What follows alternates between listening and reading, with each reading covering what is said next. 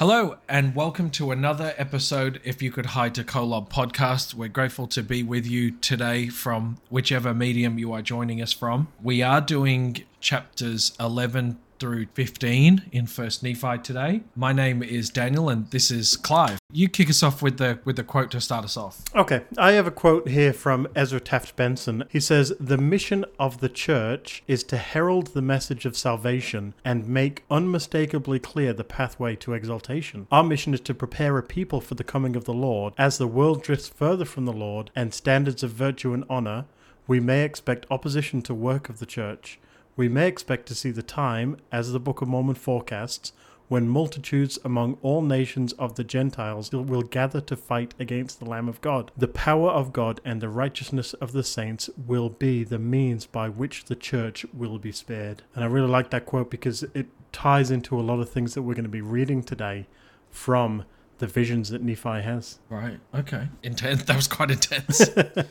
Great quote. Okay, awesome. Chapters 11 through to 15 are really in detail. A lot is, it's essentially Nephi being taught. And there's 13 separate apocalyptic visions. Nephi is being shown the mysteries, essentially, the mysteries of God. And he's actually undergoing training. He has these angelic mediators who take him step by step through what he needs to know. And what I love, Clive, is in chapter 11, halfway through verse 1, and I sat pondering in mine heart and was caught away in the spirit of the Lord. This is really similar to Moses and loads of other people who have this same prophetic, I'm going to call it prophetic experience where they go away and they're, they're essentially, they get their prophetic call. He's, he's, into an exceedingly high mountain, which I'd never before seen, and upon which I'd never before set my foot. So Nephi is taken away. He's physically moved somewhere else, it seems. And like Moses, like Lehi, he is called as a as a prophet. So you mentioned the other week about Lehi being called as a prophet.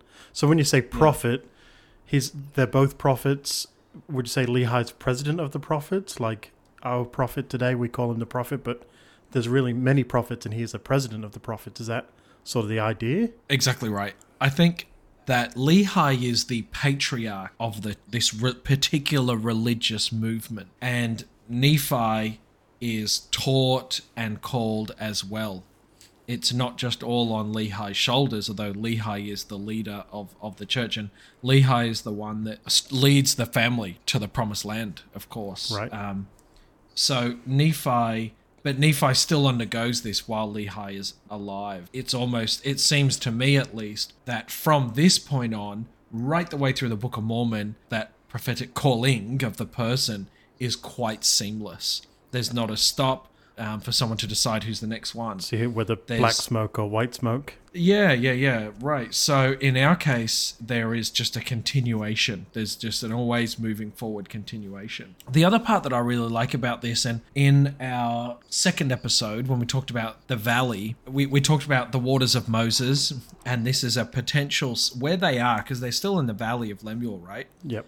And in the valley of Lemuel, there's a there's some theories that this is where Moses was and some great work by George Potter and other people who we've already talked about here. What they, a, great theory that they've got, or an interesting theory that they've got, is that Mount Sinai wasn't too far from here, and that there's a chance that Nephi was taken up to Mount Sinai, where Moses was. That well, that makes sense with what you were saying. Yeah, like I said the other week, you know, they they went through the same path. I guess it makes sense that he's taken to the same, I, I guess, a holy mountain. Same, same yeah, place. yeah, a, a, holy mountain, and and think of it as like a temple. Right, holy land.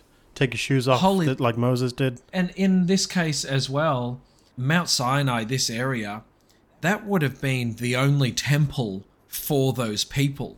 There were no other temples made, and so even so there's a good chance that the people at the time may have gone, may like, and I'm talking in Moses' time now, may have gone to that same area to pray and that same area to feel closest to God. There was no other physical places that they could do their worshipping.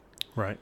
So in in Nephi's case, it makes sense that that he was taken to Mount Sinai and was called to be a prophet and goes through the training and the understanding and getting him up to speed of what his father potentially was up to speed. It all happened in that location. Just a real interesting food for thought. Just something from you mentioning that. I was looking through both Nephi's vision and Lehi's vision, and I just wanted to look at some comparisons. So, Lehi, his vision came from a dream. He said, I dreamed a dream. Where Nephi's vision, as you said, he, after much pondering, he was carried away in the spirit of the Lord up to this mountain. Now, Hmm. in Lehi's vision, he saw a man dressed in white, and they traveled, and then he was left in darkness for hours. Where Right. He was Nephi wandering, right? Exactly. And then he prayed to God, and then, you know, it was shown all these things. But in Nephi's vision, straight away, uh, the Spirit of the Lord, whomever it may have been, gave him a brief of everything he was about to see. Then in the next thing, he's shown the tree, and he's asked the meaning, where Lehi sees the tree in the field after the darkness, you know, dissipates. Then Nephi's vision shown Mary, Jesus Christ's mother, uh, where Lehi is shown his family, or at least he sees his family. Then Nephi's vision, he's seen the iron rod, and he knew that it was the word of God. Where in Lehi's vision, he sees the iron rod, and he sees that that is the only way to the tree. So he sees this Laman and Lemuel, tells them to hold on to the rod to get to the tree. Then in, Like as in, le- like as in, they they both see the same thing but get a different understanding. I mean, again, I- I'm saying these things. These are the differences between Lehi's vision, Nephi's vi- vision. We've got to remember, Lehi's vision is an abridgment of the actual things that he saw. If we had the book of Lehi, it probably gave us a bit more of an idea, which I feel like I bring up I- every episode. I was about to say, at what at what number episode will we stop asking for the Book of Lehi? Is that yet? maybe, maybe, maybe this will be the last bit. uh, Yeah. Next thing, Nephi is shown in vision Jesus Christ being baptized, and Lehi sees the same thing. Nephi, Well, let, let me ask you. Let me ask you something very quickly. Okay. What did Nephi see? Because you've mentioned a couple of things here. You've mentioned that he saw he saw Christ, and Christ was preordained to go through in go through from pre-life to create the world, come down, be born, and be crucified in a very in a very small small nutshell. You've talked about he sees Mary, yep, but he couldn't have seen Mary. Or could he? Could he have seen Mary? Because to see Mary means that Mary had. Does it? Well, let me ask you this. Maybe I'm jumping to conclusions. Does it mean that Mary did not have free agency to choose to be Mary? God's laws are that we all get free agency to do whatever we like, regardless of how good we were in the pre life and that if we fulfill the measure of our creation, we would be XYZ. I'm just saying, what could he have actually have seen? Because he couldn't have seen Mary as we know Mary. Because to see Mary is to see the future. The future doesn't exist. is to see Mary's The- parents that would have had to come together, her grandparents would have had to come together for her to look that exact way. That's right, because he the future is not written. It's up to Mary to get herself in the situation she was in. There's some, you know, I won't. There's, you know, in the book of Bartholomew, it talks about Mary and the temple and all sorts of other things. He Yeah. couldn't have seen Mary. It, it's interesting. Is what I'm getting at. I don't know how many times I've, I, I just I don't know what I'm trying to say, but I he couldn't have seen these things in specifics. That's right. It's always been something actually I've, I've thought about how you, we don't see the future. It's it's not a thing because you're right. That means that everything is already set out exactly the way it is. The way I always imagine it in my mind, and this metaphor might not work for everyone, but I like to play chess, and I'm teaching my kids how to play chess. From well, they must really think you're. from everything every time they think they know the right move i can predict quite well because i've played with them and i've And around them and they're, and they're seven and eight that oh, sorry. mate. that i i know for a surety i would say 99% sure what move they're going to do as soon as i move so i can you know if I do this, I know they're most definitely going to do this. And if I do this, then I know they're most definitely going to do this. And I feel like that's probably the same with God. No, we can't see the future, but God knows our hearts. We've been around Him longer than anyone's been around anyone else, you know, in the pre existence. He knows us. He knows, okay, well, Mary, you are going to be this wonderful person that comes down to earth, and you are going to be the one chosen because I know that you're going to follow the right way. Whatever things that I put in front of you, you're going to make the the moves that, that you're going to make. So I do know what you're saying. I do know what you're saying because God knows us so so well and knows most likely tomorrow what I'll do. Will I wake up? Will I read my scriptures? Will I say my prayers? What what will I and I knows us so incredibly well, so intimately well yeah, that it's easy for him to predict what we'll do tomorrow. exactly. But it's Um, still our good, the decision. bad, or the ugly. it's, it's still our call, Still right? our call. You know, he knows that. Well, well, it's not. It's not still our call. It's always our call. of course, always. But but God knows what call we will most likely make. So in this case, I don't think, and I'm going to give my opinion here, and I'll be interested to see if you agree or not. I don't think he saw actual Mary. He says, And I said unto him, A virgin most beautiful and fair above all other virgins. I think that he sees the story. He sees the plan he sees he sees the call. I don't know if he sees actual Mary. I guess one of the differences here is Lehi's given a book and he sees the destruction of Jerusalem in the book.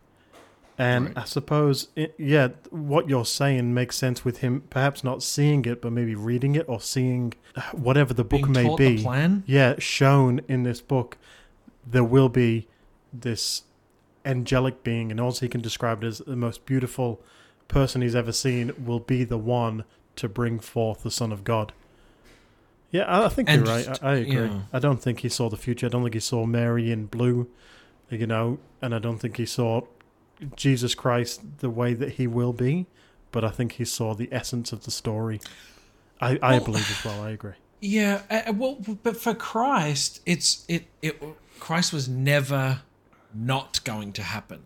But he couldn't There see a- everything around Christ, could he? He couldn't see the actual True. people that were on the crosses next to him. He couldn't see who the people were that were whipping him.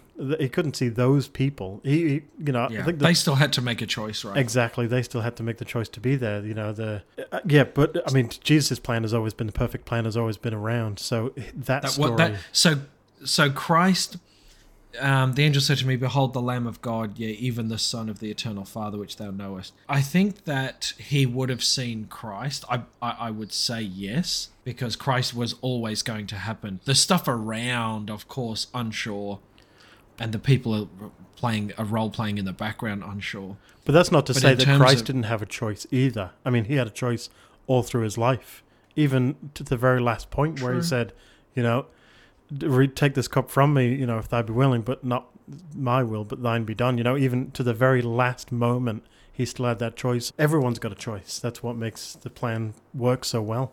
Great. Okay. Well, that's that's what I thought I would chip in. What else have you got? Okay, so uh, just a couple more things. Uh, I thought it was interesting that Lehi, in his vision, he saw the great and spacious building, and it was um, Nephi saw the great and spacious building fall. And I thought, Where, what verse are you up? Chapter 11, 35 and 36. yeah, so it's that 36, yeah, and it talks about the falling of the buildings is from pride, and I always thought that was interesting because Ezra Taft Benson he, he talks about that. He talks about that it was the pride of the world that crucified Christ. It's the pride of the world that is the reason people let go of the iron rod, and it's the proud in the great and spacious building that have fallen. The last point I wanted to make is Lehi sees the fountain of water where people drowned, and Nephi describes it as a filthy. He saw filthy fountains of water, and they are described as the depths of hell.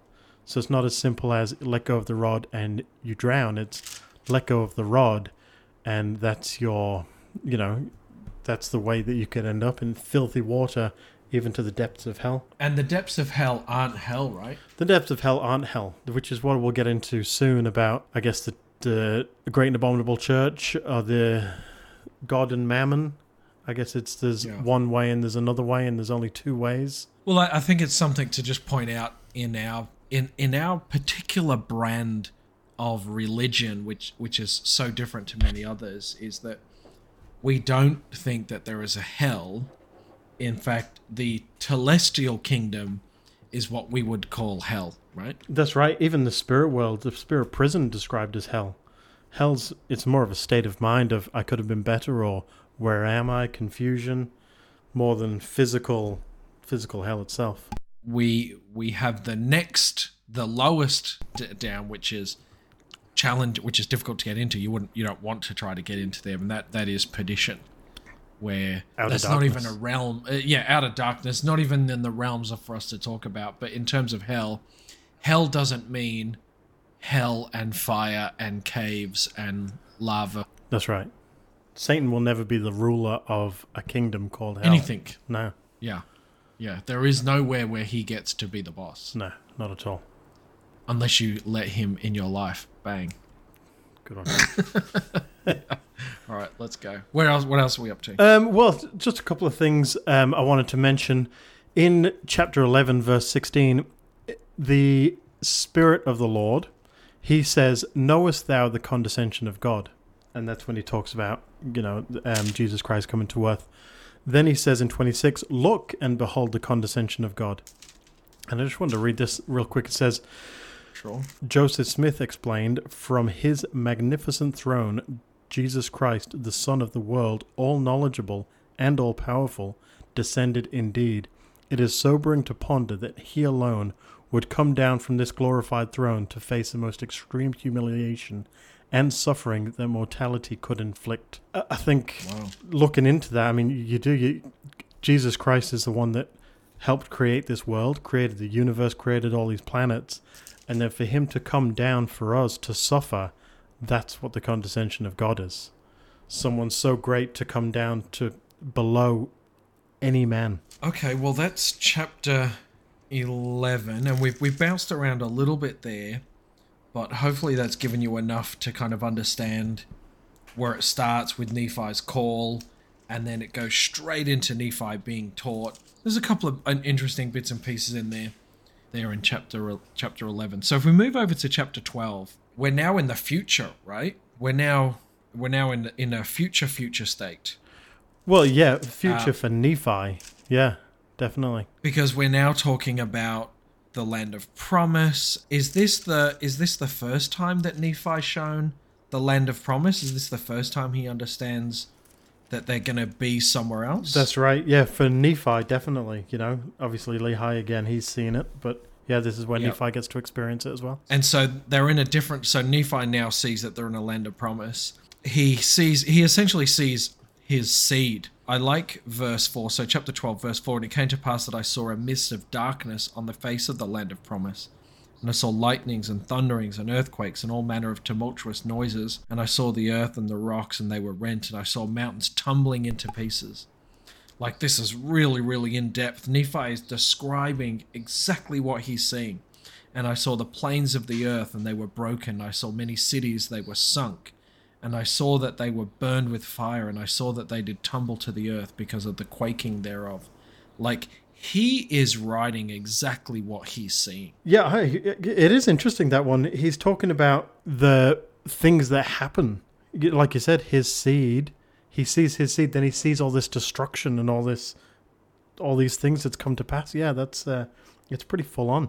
Just that one simple verse. Yeah, incredible. And so there's one bit here that I wanted us to just talk about for a minute, and that was verse eight and verse nine. The angel unto the angel sp- um, spake unto me, saying, "Behold, the twelve disciples of the Lamb, who are chosen to minister."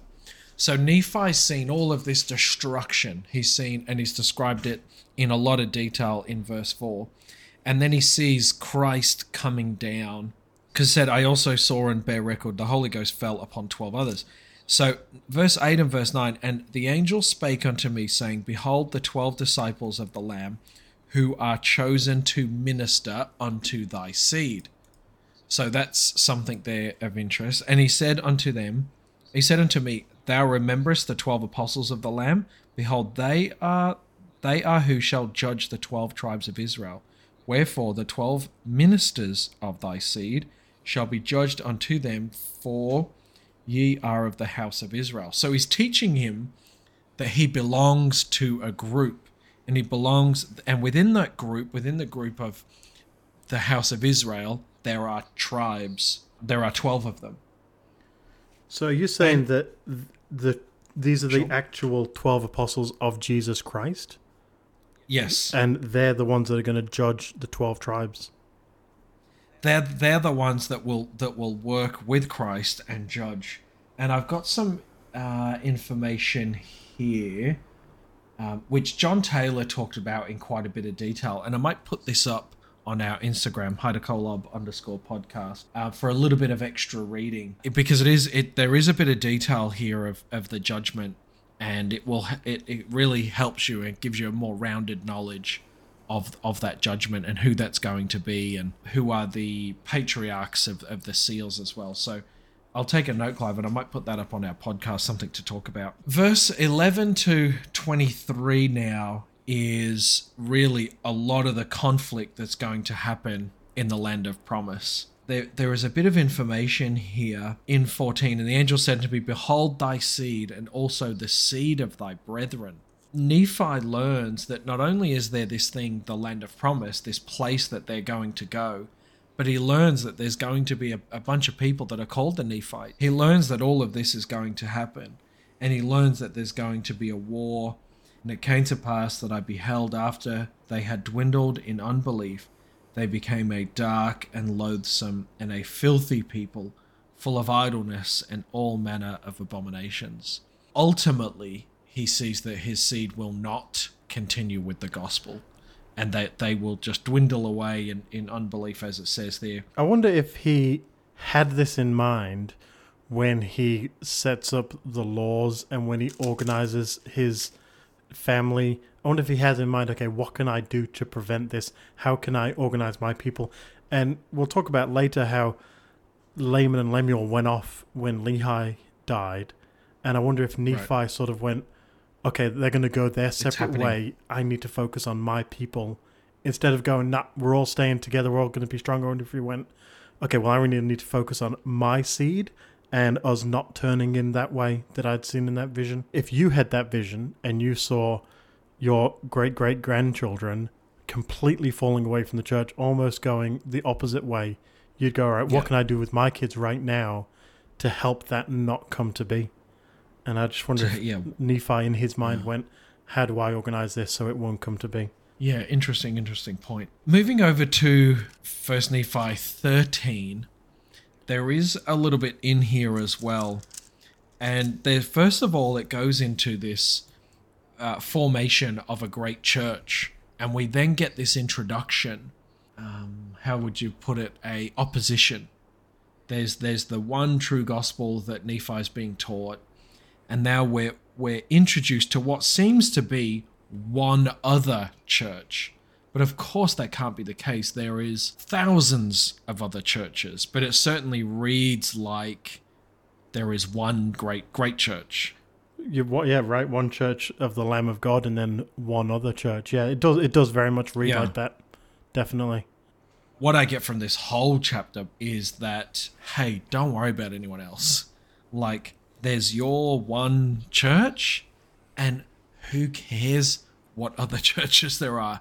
Like that's too complicated to worry about them and how big that is and how bad things are in my modern time. I'm, t- I'm, I'm you know, I'm giving you my perspective from now that there's one true gospel and then there's a whole heap of other stuff like don't worry about the other stuff just worry about what the one church you know of That's right. but Come, in terms of come what may and love it, as that um, great, great talk was. Come what may and love it. Basically, bad things are going to happen, but come what may, and yeah, enjoy life. yeah yeah yeah that's right and and and there might be another you know there is a one one church and then there's everything else i think it's important i've, I've talked with some not lots some people over the years that come across doctrine and they daniel this is terrible.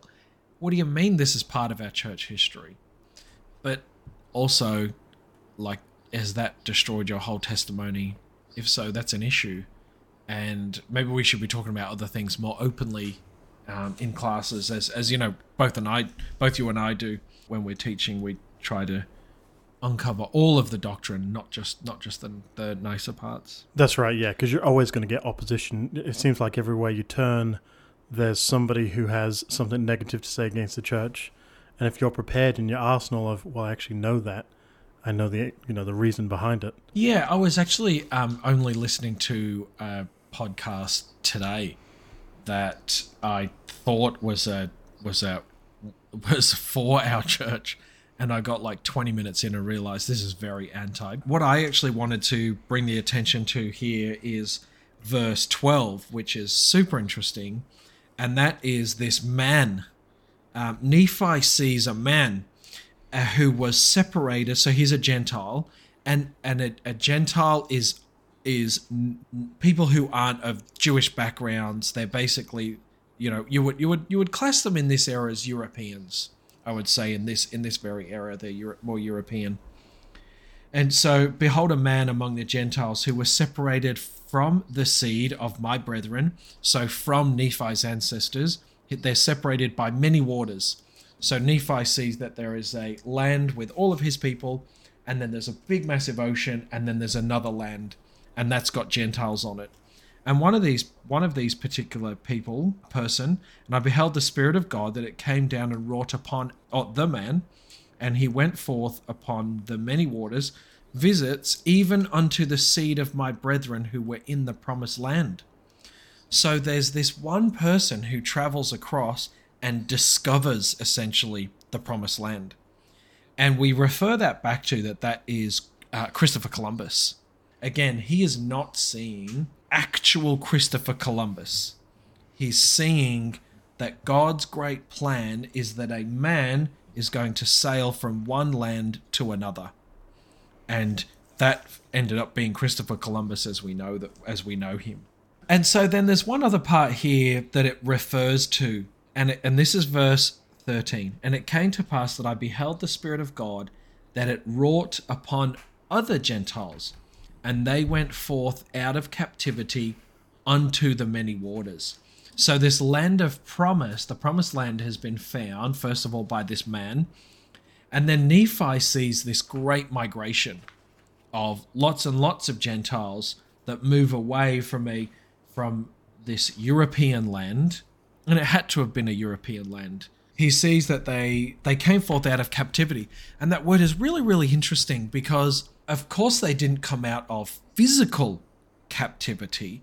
What they actually came out of is religious captivity. In in Europe at the at the time of Christopher Columbus and hundreds of years after Columbus uh, discovers America, there is no religious freedom. And that's what this verse is referring to, them coming out of captivity. And there is some really, really interesting stories there's one particular guy called Giordano Bruno who was born in the late 1500s. And this is an example, Clive, I thought I would mention about what does religious captivity even mean?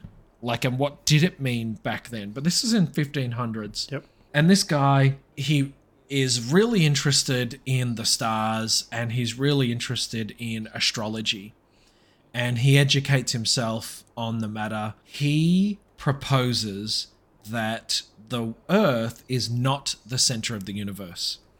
And at the time, the Aristotle and others, they have, they say, well, the world is in the middle and the sun revolves around the earth and other things that we see in the sky revolve around the earth as well. And God made it like that because God's the man and the earth is in the middle and he blesses us and makes us the center of everything.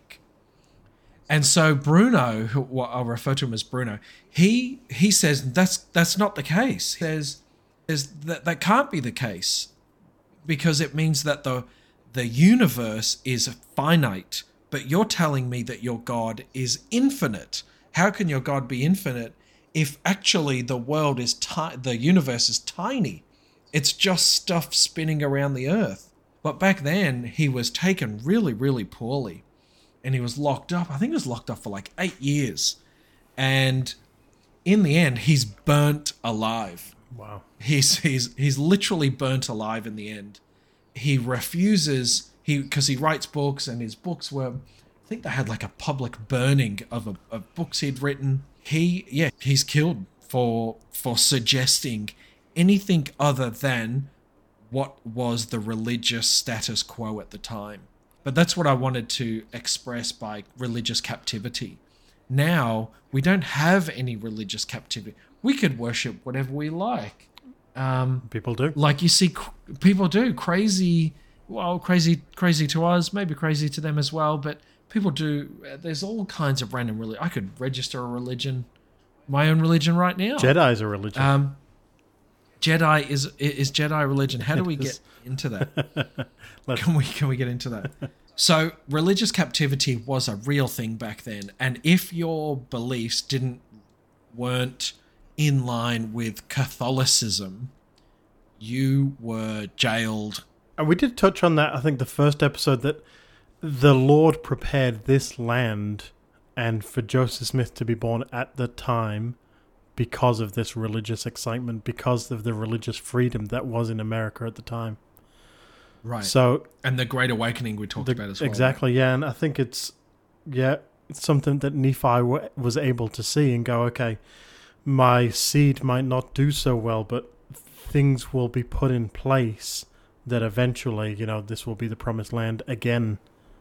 totally agree so we then have a little bit more in here as well which goes into some which is which goes into detail and which is really the the civil war in the US is seen as well which might be some people might think is a little bit strange a little bit topical but it's important that America was a breakaway from the non-religious freedom that was experienced at Europe at the time. So the breakaway in the civil war and America becoming its own country was absolutely critical uh, to then what would go on and happen in America. So an interesting, in, interesting couple of verses there, and then there's another part here, Clive, which is verse 23, and it's a bit of a long one, but I'm going to propose to you that this book spoken about is the Old Testament. And he said, "Behold." Uh, actually, he was talking about a book first. So 20 came to pass that on Nephi beheld that they did prosper and the land, and I beheld a book, and it was carried forth among them. So there's a book carried forth among the people at the time that America was successful in the war. And he said unto me, The book that thou beholdest is a record of the Jews, which contains the covenants of the Lord which he hath made unto the house of Israel. And it also containeth many of the prophecies of the holy prophets, and it is a record like unto the engravings which are upon the plates of brass, save there were not so many, nevertheless they contain the covenants of the Lord. Um, wherefore they are of great worth unto the Gentiles. So it was always my understanding that this is talking about the Bible. Yeah, well, there's a couple of things. It, it, it could be the Bible, and I and I'm more specifically saying Old Testament because there's a and I'm, I'm there's a couple of points here. One that the book thou beholdest is a record of the Jews. Is the New Testament a full record of the Jews? I'm not so sure it is. It's a record of Jesus Christ, who was a Jew, I suppose. Uh, yeah, I, I guess it, it, in terms of a lot of a lot of the of the New Testament is the is the apostles traveling to European places to try to preach Spread the word, yeah. to try to, to spread the word and the word they were spreading of course was the was the word of Christ I'm not sure if they would have gone there saying that we're Jews Yeah, I suppose. Well, who is. Is there a specific Jew that it meant? It does say out of the mouth of a Jew. Is it talking about one specific person, do you think? More than Well- a group? Well, there is some great work done uh, by a, by a particular um, BYU person who proposes that this is Ezra, the specific person proceeded from the mouth of a Jew, and when it proceeded forth from the mouth of a Jew, it contained the fullness of the gospel of the Lord. Uh, so when it proceedeth forth, so the book that he's looking at, we've got another, uh, some we, we've got another criteria and that is that when it proceedeth forth from the mouth of the Jew, it contained the fullness of the gospel of the Lamb. Ezra writes Ezra writes a whole bunch of things as well, and in the book of Ezra, which is an apocry- apocryphic book, So you're talking about. So when you say apoc- apocryphal book, You're not talking about the Yeah. book of Ezra in the Old Testament. You're talking about a different book of Ezra. I'm talking about uh, Es Estras. Esdras. Yeah, which is which which is uh, an apoc. ap- Am I saying that right? Apocryphic. Sounds good. Is that okay? And because it's it's it's a lot more work. It's it's it's a lot lot more about Ezra. So I'm going to put that on our Instagram as well, and that we can we can have a look at that later. But it's something I thought I would raise in terms of what is this book? Is this book the Old Testament, or is this book the the total Bible? And I wanted to give another point of view of what it could be because there is a lot of LDS work a lot of published LDS work that this is the Old Testament, not the full Bible. So one example out of the book of Esdras, which is which I think is Latin for Ezra, which is why it's called Esdras in the in the Apocrypha. There are some similarities. One of them here is actually if we just skip over a couple of verses. So Nephi is now being told that there's a few things that are missing. For behold, they have taken away from the gospel the lamb many parts, which are plain and most precious, and also many covenants of the Lord which they have taken away. And I don't want to get into how the Bible came to be. Maybe that'll be something we'll talk about later. And the, the, the Grand Jewish Council that I, th- I think Daniel was a part, Daniel Lyons Den, I think he was a part of, which decided what books are going in the, into the Old Testament. But in in the book of Esdras, and I'll just make sure I've got this right here. Uh, so the second book, and there's there's chapters in this as well. So chapter 14, and it's verse 26. And when you have done this, some things you will publish openly, and some things you will deliver in secret to the wise. Tomorrow at this hour you will begin to write. So he says that not everything that he's going to write is actually even going to make it. Is actually going to even go out. And this is a this is in similarities here where Nephi is being told similar. He's being told something along the same vein, which is lots of the stuff is gone. The plain and precious truths are gone. They're not out for the people to to actually learn from. They they're not going to be in as a, in existence at this future point in time when Columbus comes. The book's not going to be right essentially. And it's interesting that Ezra's warned about this as well. Ezra's warned and says, you know, what what you write down, hey, that's not going to get out to the world. See, that's yeah, that's interesting because yeah, Nephi is warned about the plain and precious things to be taken away. I mean, you look even now. There's new Bibles coming out that have bits and pieces missing to go with the doctrines of today. Even something as simple as the New World Translation of the Bible, the Jehovah's Witness version, they've taken out when the angel touches the water and whoever hmm. goes into the water is healed. That's taken out of there because it doesn't line up with the things that they teach. So there's a lot Right. out there that are just taken and changed. And we're lucky that we've got the Book of Mormon. Joseph Smith actually talks about he learned a lot of languages and he read different Bibles. And he interestingly said that I have an old edition of the New Testament in Latin, Hebrew, German, and Greek. I have been reading the German and find it to be the most correct translation and to correspond nearest to the revelations which God has given me. Oh, so that's Wow. quite interesting. So, yeah, there's a lot of plain and precious things taken away. If we want to get to the closest one, better start learning German. Yeah, yeah, yeah. Who would have thought? Who'd have thought? but yeah, it talks about the Bible. it talks a lot about the Bible coming forth, but not even that.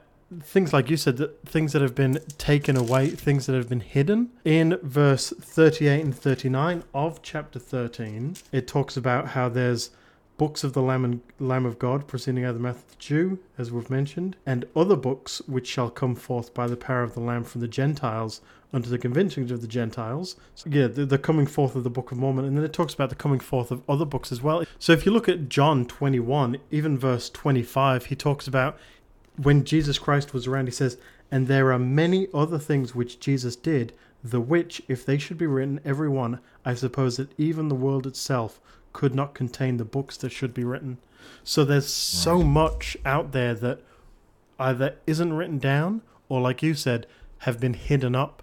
I mean, even the Book of Mormon, when Joseph Smith was shown the Book of Mormon, there was a sealed portion of the Book of Mormon. So there's still Yes. a lot of things out there, and that's what Nephi has shown. There's plain and precious things that's going to be taken away. There's even things that can't be written. Dallin H. Oaks, he speaks of this. He says, We conclude from this that the Lord will eventually cause the inspired teachings he has given to his children in various nations to be brought forth for the benefit of all people. This will include accounts of the visit of the resurrected Lord to what we call the lost tribes of Israel and his revelations to all the seed of Abraham. Now, it's always been my opinion that there are scriptures or there are records kept by people all across the world, and we've only been given the Book of Mormon. Of Christ's Of visits Christ you're talking visits, about? Exactly. When we know that Jesus Christ, after he visits a Nephite, says, I've got to go and visit all the other people. So we know that and he's gone for he's gone for a long time. Exactly. So we know that he does. He goes and visits people all around the world, and we know there are people all around the world by that stage. Someone would have written down because I mean we're told all the time to keep journals, keep diaries, things like that. So if Jesus Christ visited a people that don't, he would have said, "Hey, write this down for your posterity." And so there'll definitely be books out there, and it even says, you know, John does say, you know, that the world wouldn't even be able to contain the books of the things that Jesus did. So yeah, I always just thought that was a really interesting thing, and it sort of goes in with what you've found that there's lost books, books in secret. Yeah, amazing. Yeah, great thought. Yeah, really interesting. We could probably talk about that for a really long time. That's right, yeah, So we still got two more chapters to get through though. We still got 14 and 15. that's right, yeah, yeah. I mean, I haven't even finished chapter thirteen, but Oh my goodness. yeah, I just want to mention one quick thing in verse forty-two. This is talking about uh, the last days. So, chapter 12, this is talking about Nephi's posterity and the destruction. Chapter 13 is talking about the future, the discovery of America, and then further uh, revelations and further things coming after that. And he says that after he manifested himself unto the Jews and also unto the Gentiles, he shall manifest himself unto the Gentiles also, and unto the Jews, and the last shall be the first, and the first shall be the last. So he's talking about he's come to the Jews, and then he's come to the Gentiles, but when he comes back, he will visit the Gentiles and then the Jews. This is something that I've always liked to look at through the years. See, when Jesus Christ comes back, uh, Bruce R. McConkie says in the Millennial Messiah that before he visited the Jews and the Gentiles, now he will visit the Gentiles in secret, and he will appear to members of the church. He will come in private to his prophets and apostles then living, those who held keys and powers and authorities in all ages. Adam will be present also. And I thought that was one simple verse explains that, you know, when Jesus comes back, the Gentiles will be the chosen people that he visited first. So I always thought, in my opinion, I've always felt that when Jesus comes back, it will be a general conference. We will all come together for a special conference and we will all see him at the same time. Yeah, no, I think I think we've you and I have talked about this before actually that there's so much media, there's so there's so much of everything that makes sense to come back to the chosen people at that time. Yeah. Certainly our, our opinion. So moving on to chapter 14 then. This is where it really gets into the two churches. The Church of the Lamb of God and the church, well, the Great and Abominable Church is how he describes it. You know, we've sort of danced around what the Great and Abominable Church is, and Bruce R. McConkie explains it in The Millennial Messiah. He says that the Church of the Devil is every evil and worldly organization on earth, both Christian and non Christian, governments and power that run counter to the divine will. Societies, political parties, labor unions, communists, Islam, Buddhist, Germany under Hitler, Russia under Stalin, Italy under Mussolini, anything that is evil and is influenced by the devil is of the church of the devil. And I always thought that was very intense to, well, I mean, it's a strong. Name all of that stuff. yeah, exactly. Yeah. Even just, you know, it's a testimony to us to go, we are of the Lamb of God because we are away from all of these other worldly things. We're not here to gain riches and gain power. We're here to to follow his will. And and sometimes I think that we we we overanalyze things too much. You know, paralysis through analysis. We say at work sometimes. You look at something so much to find an answer that isn't there. The scriptures would not say of all the 2 million religions that are around, this one is good and this other one is bad. What about the other 1.9998 million? Right. Like what about them? There's there's there's the right one, and then there's the rest. Don't worry about categorizing them. There's the right one, and then there's everything else. In- That's right. Interestingly, Nephi does point out that the power of the Lamb of God's church, he says, the power of the Lamb of God, that it descended upon the saints of the church of the Lamb, upon the covenant people of the Lord. Now, this is talking about the priesthood being bestowed upon, The power of the Lamb of God. Yeah. yeah, the priesthood being bestowed upon the people of the church of the Lamb of God. And I guess that's the major difference of the two, you know, of the Lamb of God and of the church of the devil. Probably important to say, right? It's that there's not evil or wicked people everywhere else except within our particular brand of religion. Most definitely not. Like that would that would be crazy. That would be crazy to say that. But what we are affirming is that in terms of your religious worship, there's right and there's wrong. That's right. Moving on to the next part, Nephi then sees in vision John the Revelator, just as Lehi did. You know, he sees a man dressed in white, which makes me wonder if the man dressed in white showing Lehi possibly John the Revelator. But I, I don't know. I'm hmm. not going to say that's the Sure. case. But he does see a man in white, and he's shown that this is one of the twelve apostles of the Lamb of God, and he's going to write the remainder thing, the remainder of the things that's been seen, which is the Book of Revelations. So it's again the same message from the angel. Hey, here's John the Revelator. He's been the one ordained to speak of these particular things. Uh, uh, yeah, I do. I do think that it might be a point that that was John's assignment was to visit Lehi and to visit Nephi and others when teaching this particular part. The- I think that makes a lot of good sense. Okay, we do we have anything else to get through in these? Uh, We've been talking for quite a bit now, and we don't really want to go too much more. There is a little bit more in chapter fifteen, but we've comprehensively covered quite a bit. Shall we leave fifteen? I think you, you could definitely read 15 yourself. There's a lot of good information in there, but yeah, like you said, we've been we've been we've gone through a lot today, so I think we've got to wrap it up. Yeah, and th- there's great stuff in there. You know, I'm just looking at my scriptures here. The Abrahamic covenant is talked about as well. Um, I do have a quote in verse Nephi 13, 37, and it just caught my eye when you were talking just then. And blessed are they who shall seek to bring forth my Zion at that day, for they shall have the gift and the power of the Holy Ghost. And if they endure unto the end, they shall be lifted up at the last day, and shall be saved in the everlasting kingdom of the Lamb. And whoso shall publish peace, yea, tidings of great joy, how beautiful upon the mountains shall they be. That is us. Blessed are they. That is us. The, this this verse is talking about us, and I thought that that would be great to to end this this episode on. See you all next week. We're grateful for your tuning in and your downloading of our podcast. We're grateful for all of the questions and some of the comments that we've got written into us as well. We will be back. We will see you next week uh, for episode number five. And as we continue this Come Follow Me journey together here in 2024. See you then.